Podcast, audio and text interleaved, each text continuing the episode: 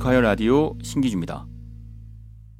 에스콰이어 라디오 신기주입니다. 아, 오늘 에스콰이어 라디오 어, 민용준의 애정 영화 시간입니다. 아, 에디터 민용준 기자님 모셨습니다. 왜 웃으세요? 네. 아니, 뭔가 여기 환경이 좀 독립운동하는 것 같아요. 독립운동. 스타트업. 네. 어, 이십일 세기 독립운동은 스타트업입니다. 네. 네. 네, 에스콰이어 라디오는 창고에서 시작되었다. 네, 네. 맥락을 모르시는 분들은 뭔 말인가 싶기도 할 텐데 네. 지금 뭐 저희가 처해 있는 환경을 찍어서 보여주고 싶지만 누추해서 또 찍어서 보여주고 싶지 않다는 굉장히 역설적인 상황이거든요. 자, 박찬용 에디터님은 애잔하다고 표현하셨어요. 누추와 애잔 사이 어딘가에. 어, 네. 저는 어, 시작은 비록 미약하였으나 끝은 창대한 네. 에스콰이어 라디오일 거라고 믿습니다. 네. 네. 끝까지 미약하지 않았거든요. 뭐 우리 우리 하기 나름이죠 뭐. 네. 어, 그래서 민용준 애정 영화. 어, 뭐. 첫 시간이라기보단 네. 우리가 앞선 어, 테스트를 하는 과정에서 여러 번 어, 다뤘던 인기 코너 중에 하나인데요. 애정 받는 코너. 아 그런가요? 네, 그런 그렇습니다. 아. 네, 그렇다면 그런 거지 뭐. 네.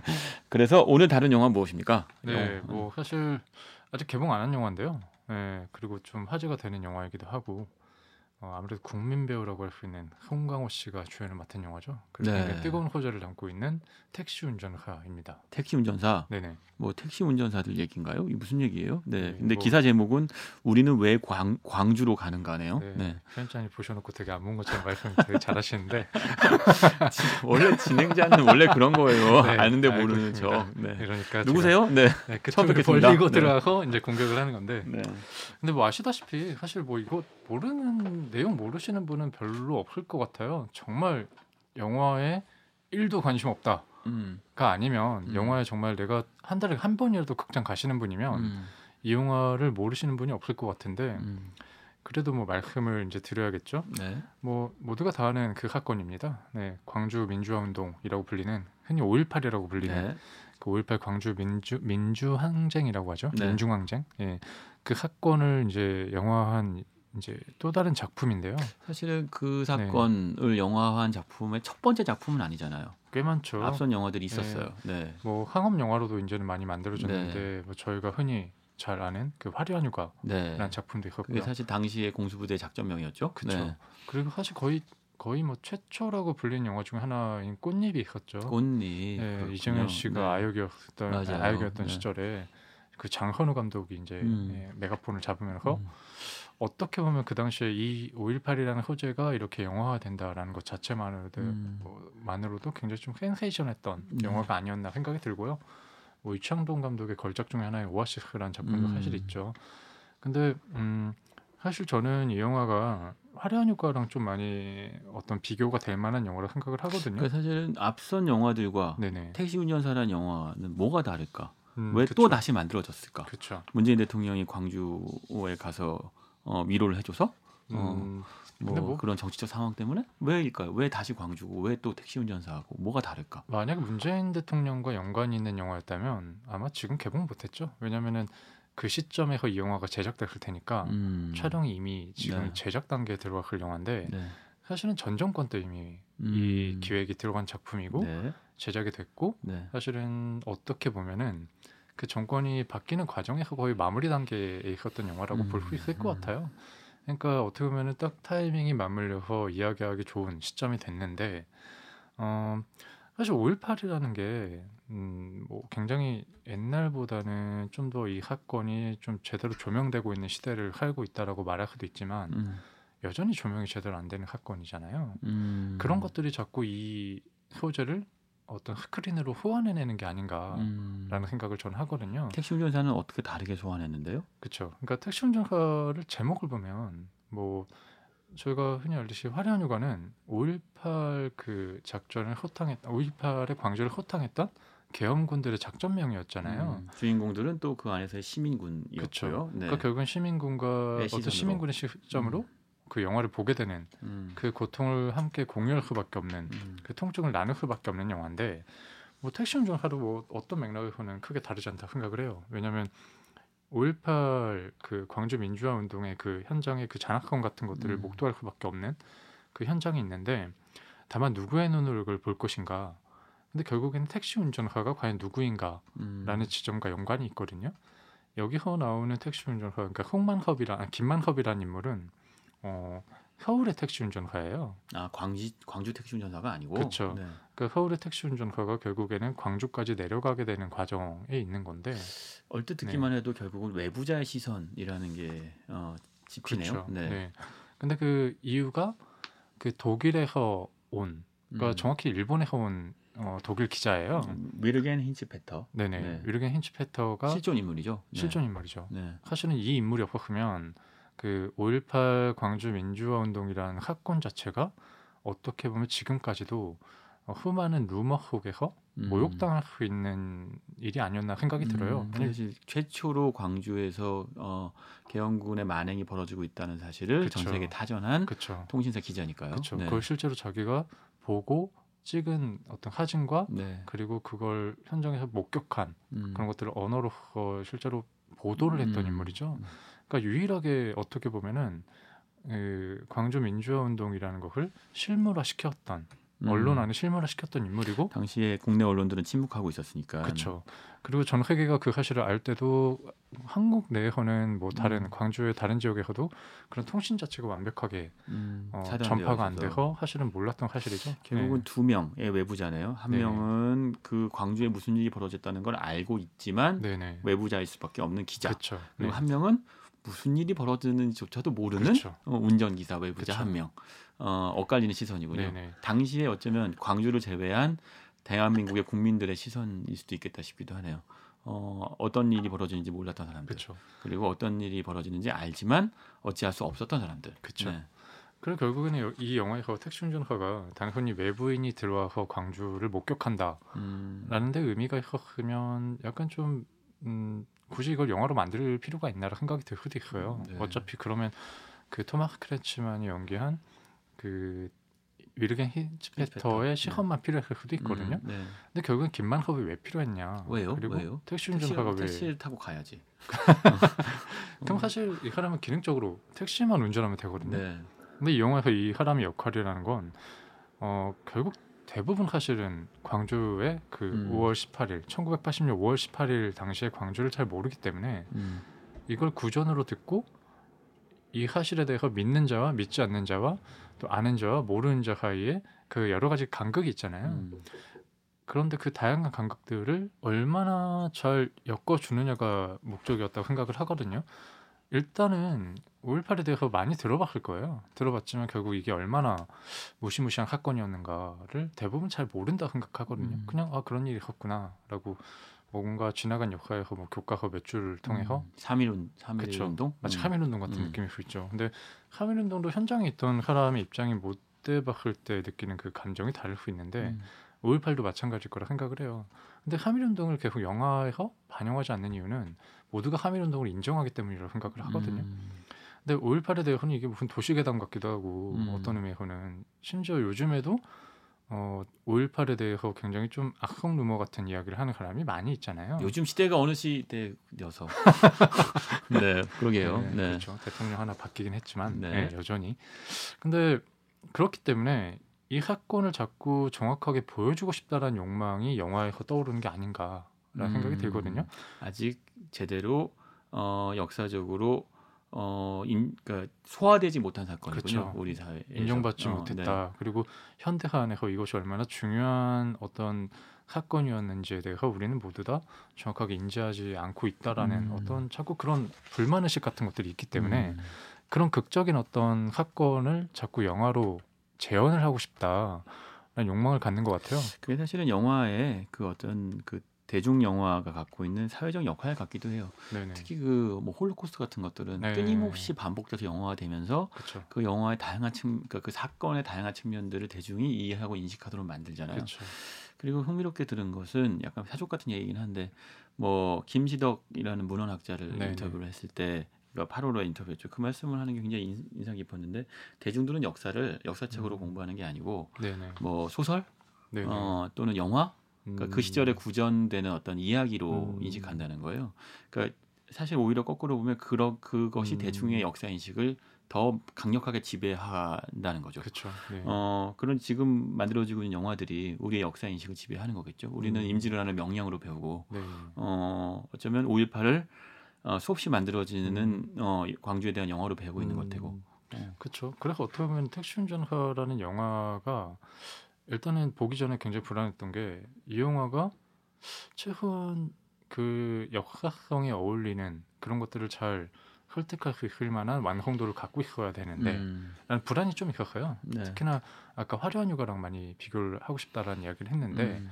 그 이유는 음, 사실 앞서 말했던 꽃잎이나 그 오아시스 같은 영화는 좀 예술 영화의 축에 들어가는 네. 영화였기 때문에 그 예술성, 완결성이 분명히 존재하고 작가의 세계관이 이제 구현이 되면 음.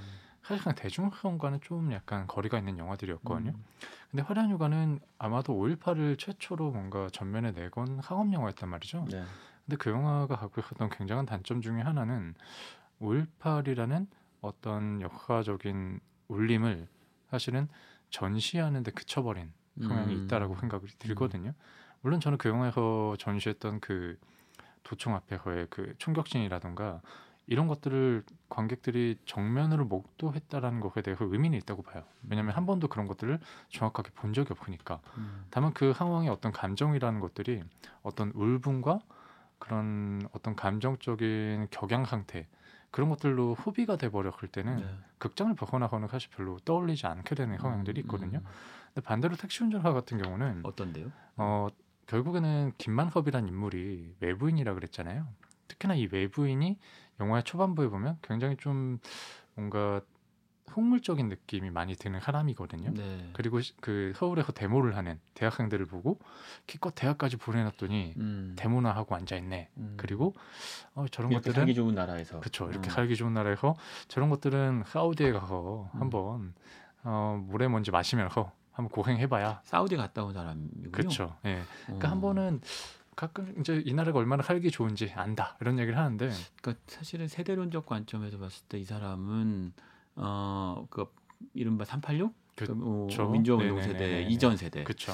산업화 세대에서도 약간 젊은 축에 속하는 어, 어떤 세대인 거군요. 그것도 사실 흥미로운 포인트일 텐데. 박정희 대통령 시대 음, 어. 산업화 세대인 네. 거죠. 국가를 성장시킨 음. 주역이었던 한 명인 거죠. 네. 그랬다는 네. 자긍심을 갖고 사는 음. 인물. 그쵸. 하지만 지금은 택시 운전을 한다. 택시도 사실 사우디에서 번 돈으로 그쵸. 산 것이고. 그 네. 개인 택시를 운영을 하는데 그 개인 택시를 사우디아라비아에 이제 그때 노역을 하면서 음. 그때 벌었던 돈으로 이 택시 한 대를 마련했다라는 이야기가 나오거든요. 음, 네. 음, 그 전형 전형적인 인물이군요. 네네. 그것도 사실 감독이 만든 장훈 감독이 만든 장치일 텐데 좋아요. 관객들은 음, 택시 탑니다. 마치 위르겐, 위르겐 힌츠페터 기자가 어쩌다 보니 택시를 타고 광주로 흘러가게 된 우연히 그냥 그 광, 택시 운전사라는 영화의 객석에 또는 그 택시의 좌석에 앉 자서 광주에 가요.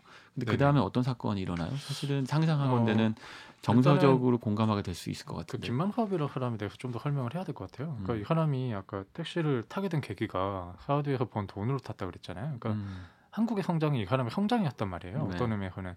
그런데 여전히 이 사람의 삶은 그 하글세에 그 월세를 내면서 지하 단칸방에 단칸방에서 딸 혼자 살고 있는 그 딸, 딸을 혼자 키우는 호랍이란 말이죠. 음.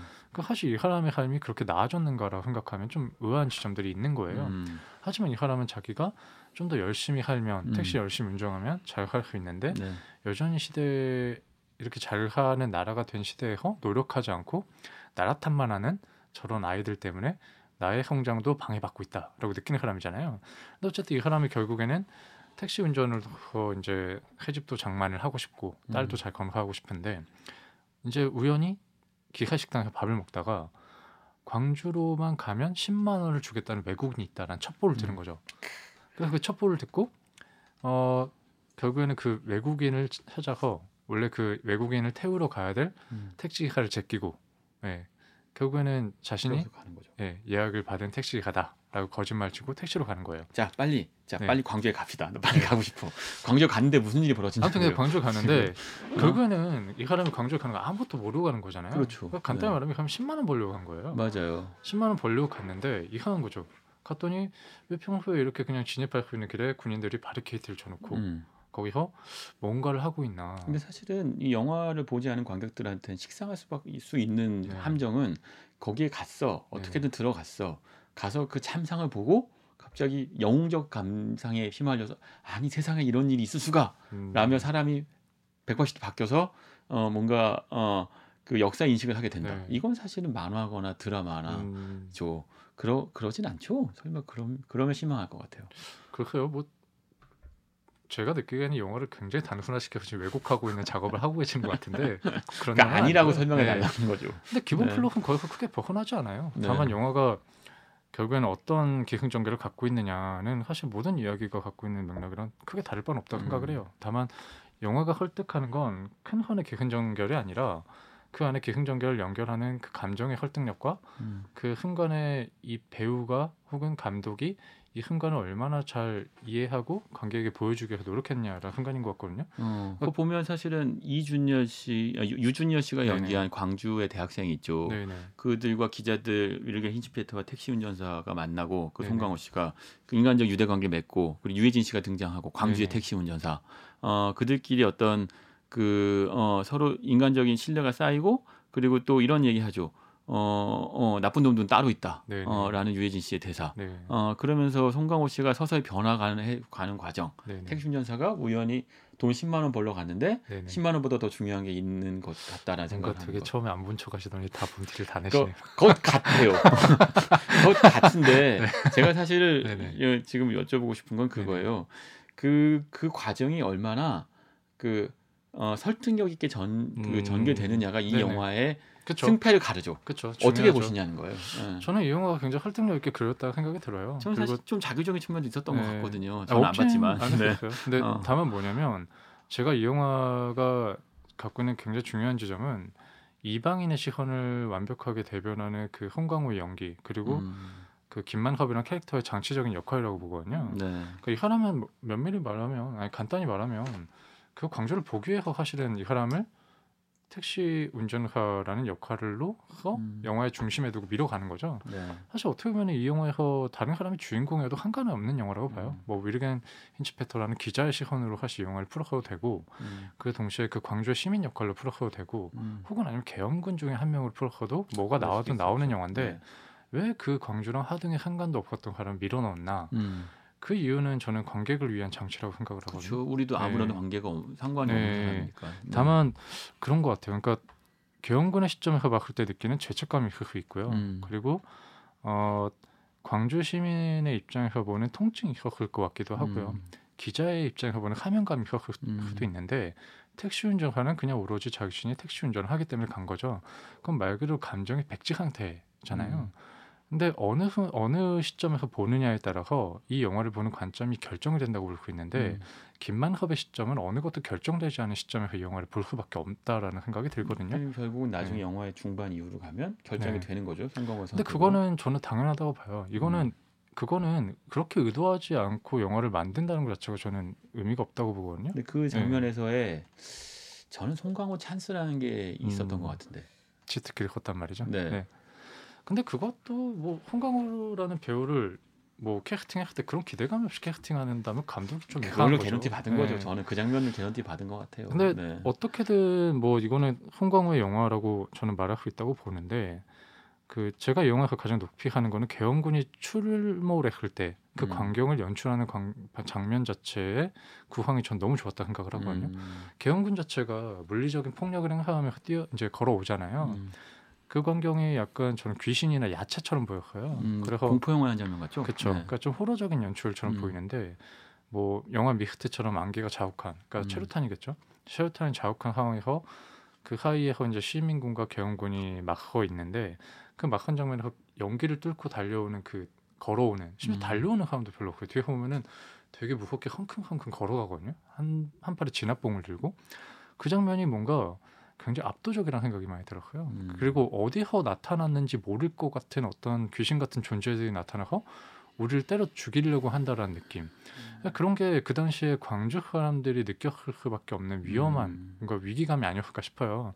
분명히 대한민국 국군인데 음. 국군이라고 봤더니 갑자기 난데없이 와서 시민이든 뭐든 이잡듯이 잡아서 팬단 말이죠. 음. 남녀노소 불문하고 어, 이거는 내가 느끼는 국가에 대한 어떤 기대감 혹은 당연히 느낄 수 있는 자연스러운 그런 안전의식 같은 것을 완전히 네. 벗어나 있고 음. 내가 과연 어느 나라의 국민인지도 모르고 어느 시대를 살고 있는지도 모르고 완전 시공간이 일그러지는 경험이 할 것 같다는 느낌인 거죠. 음. 그런 원초적인 공포감을 잘 전달했다는 부분에서는 말 그대로 그 광주가 그때 느꼈던 누군가의 울분이라든가 감정 상태가 아니라 실제로 그 정서적인 혼돈 자체를 잘 그려냈다는 음. 느낌이 있거든요. 여기서 이제 그 어, 에스콰이어 팔 월에 쓴 평에서는 어, 관객과 광주를 중매한다는 표현을 썼는데 아, 어, 그런 의미이시겠죠? 그렇죠. 네. 그러니까 근데 김만섭은 사실 그런 상황 자체도 몰입을 못하는 거죠. 왜냐하면은 그 상황에서 자기도 뭔지 모르는 상황에 떠밀려온 거예요. 음. 근데 갑자기 누군가 사람을 패려고 하고 옆에 사람은 나자빠져 있고 하니까 위, 무섭고 위험하니까 도망가야겠다 음. 라는 생각을 먼저 하는데 그게 사실 굉장히 원초적인 당연한 그런 감정 상태가 음. 되는 거잖아요. 그러니까 저도 그 영화를 그 순간을 볼 때 굉장히 좀 무섭다라는 생각을 많이 했는데 저라도 김만섭처럼 도망가지 않았을까. 그리고 음. 대신에 도망간 다음에 곰곰이 생각하겠죠. 도망간 다음에 도대체 왜 쟤네들 왜 저러는 거야. 음. 그래서 실제로 영화에서 김만섭이 그런 질문을 던지거든요. 저 나쁜 놈들 도대체 왜 저러는 거야? 라는 음. 질문을 하잖아요. 예. 그게 결국에는 정말 이 영화를 만든 목적이라고 생각을 해요. 음. 모두가 다 그 당시 광주에서 무슨 일이 일어났다라고는 역사적으로 배웠지만 네. 실제로 그 상황을 목도하고 나면 진짜 왜 그랬을까? 음. 어떻게 그럴 수 있었을까라는 진지한 고민을 할 수 있다 생각하거든요. 음. 그 김만섭의 물음이 사실은 관객의 물음이 됐으면 좋겠다라고 생각한 게 이 영화의 목적이 아닐까라는 음. 생각이 들어요. 네. 한 가지 이제 마지막으로 여쭤볼 건 송강호에서가 하는 이 역할, 이 영화 안에서 역할일 텐데 네네. 설명할 수 없는 걸 설명하고 있다라고 말씀드리면 맞을까요? 어, 사실 지금 광주에 그렇죠. 대해서 네. 느끼는 우리의 감정 네. 어, 또는 광주에 대해서 느끼는 체험하지 못했으나 느낄 수밖에 없는 역사적 죄의식 이런 것들을 언어로 발화해서 설명하면 그럼 사실은 가치죠. 근데 그쵸. 송강호는 네. 이 영화 안에서 그 모든 것들을 음. 어떤 설명할 수 없는 감정, 표정으로 연기하는 거예요. 그쵸. 그건 연출자도 설명할 수 없어요. 네네. 어찌 보면. 어, 근데 그걸 고, 설명할 수 없는 걸 공감하게 만드는 것. 그렇죠. 네. 어. 저는 뭐 그 장면이 굉장히 좀 송강호 씨 연기의 탁월함을 보여준 지점이라 생각하는데. 아, 그런 장면이 있구나. 그렇죠. 뭐, 뭐 정말 안 보신 척 되게 잘하시는데 아무튼 그 홍광호 씨가 사실 광주에서 빠져나오잖아요. 네. 혼자 도망을 나오죠. 그 어린 딸이 걱정되기도 하고 그렇죠. 네. 솔직히 누구라도 거기서 개죽음 당하고 싶다는 생각은 안 할 음. 거예요. 굉장히 좀 끔찍한 경험을 한번 직접 네. 겪기도 하고요. 근데 그게 결국 사람의 마음인 것 같아요. 그러니까 음.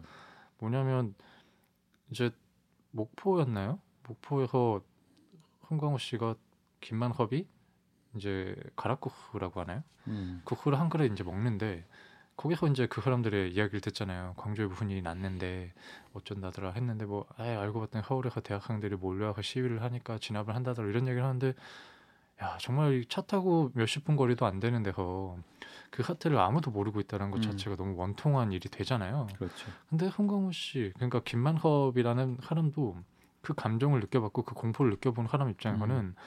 굉장히 무섭지만 동시에 굉장히 억울하고 정말 깝깝한 느낌을 받게 되는 거죠. 음. 근데 그 깝깝함을 느끼는 이유는 말해주고 싶다라는 음. 혹은 나도 도와주고 싶다. 네. 달아나고 싶지 않다라는 어쩔 수 없는 연대의식인 것 음. 같아요. 그러니까 결국에 김만섭이라는 사람이 어떤 의미에서 마음이 굉장히 착한 사람일 수도 있고요. 뭔가 남에게 남을 외면하지 못하는 사람일 수 있는 건데 그게 저는 이 영화에서 생뚱맞지 않은 지, 음. 생뚱맞지는 않은 지점인 것 같아요. 앞서서 그런 복선 같은 게 나오죠. 김만섭이 뭔가 길가에 흐러져 있는 할머니를 외면하고 가려고 했다가 차를 음. 돌린 장면이라든가 음. 최후에 이제 복선을 까는데 결국에는 돌아가면서 그 제삼 한강교의 그 가, 가사를 부르잖아요. 음. 근데 그 장면에서 정말 기가 막힌 게 이 사람이 웃다가 울잖아요. 웃다가 울고 그리고 한 얘기가 굉장히 결연한 의지도 아니에요. 자기 딸의 이름을 부르면서 아, 아빠 어떡하냐 뭐 이런 얘기를 하잖아요. 정말 예전에 그 살인의 추억 때 밥은 먹고 다니냐? 어, 때 이후로 계속 반복되는 송강호 치트키, 송강호의 네. 찬스가 이 택시 운전사를 완성하는 마지막 네. 한 칩이었던 것 같습니다. 자 마지막으로 그 이 영화를 음, 한 민용준의 한 줄평으로 끝내면 어떨까 싶은데 어찌 보면 사실 어, 이 기사 에스콰이어 팔 월호에 실린 어, 직접 쓰신 전문이 네네. 어쩌면 이 영화를 말해주는 가장 좋은 한 줄 설명이 아닌가 싶기도 해요. 네네. 읽어주세요. 네. 뭐라고 했나요 제가? 본인 쓰고도 안 쓴 척 잘하십니다. 네. 네. 아니 근데 기억이 잘 안 나요. 네. 우리 저하고 의논해서 많이 썼었죠. 택시 운전사는 천구백팔십 년 네. 오월의 광주를 담아낸 또 하나의 영화이지만 가장 처음 떠올릴 만한 영화다. 읽고 나니까 좀 오그라들긴 하는데. 네. 네. 근데 사실 뭐 처음 떠올릴 만한 영화는 아닐 수도 있어요. 근데 저는 이 영화를 처음 떠올렸으면 좋겠다라는 마음에 사실 컸던 것 같고요. 네.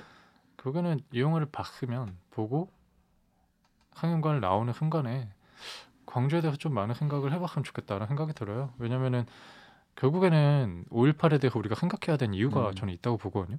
왜냐면 오일팔이 그냥 우리나라 역사에서 굉장히 중요한 사건이었고 굉장히 이런 것들을 억울하게 다루지 않아서가 아니라 저는 이 역사가 복원되면 그런 사례가 생기면 그 다른 역사에 대해서도 복원하려는 노력이 음. 당연히 생길 것이다 라는 생각이 들어요. 그 세월호라든가 아니면은 뭐 정말 용산 사태라든가 음. 너무 이 사회에서 네. 네, 용산 참사라든가 그런 억울한 상황들에 대해서 우리가 너무 쉽게 넘어갔다라는 생각들을 좀 한 번쯤은 음. 다시 해봐야 될 시점이 되지 않았나. 어, 택시 운전사를 보면요, 그 어, 광주를 아, 실제 아픈 역사를 다루는 우리 영화의 실력이 어, 또 자라났다고 어, 더 나아졌고 더 실력이 좋아졌다는 생각이 그쵸? 들기도 합니다. 여기까지 이야기를 할 수 있구나라는 생각이 네. 들죠. 네. 네, 알겠습니다. 오늘 감사합니다. 네, 네 이렇게 마무리되는 건가요? 민용준 애정 영화. 네, 자 민 선생님 다음에 연결해 드릴게요. 네, 감사합니다. 네, 방송 시간 때문에 수고하세요. 네, 네 다음에 뵐게요. 네.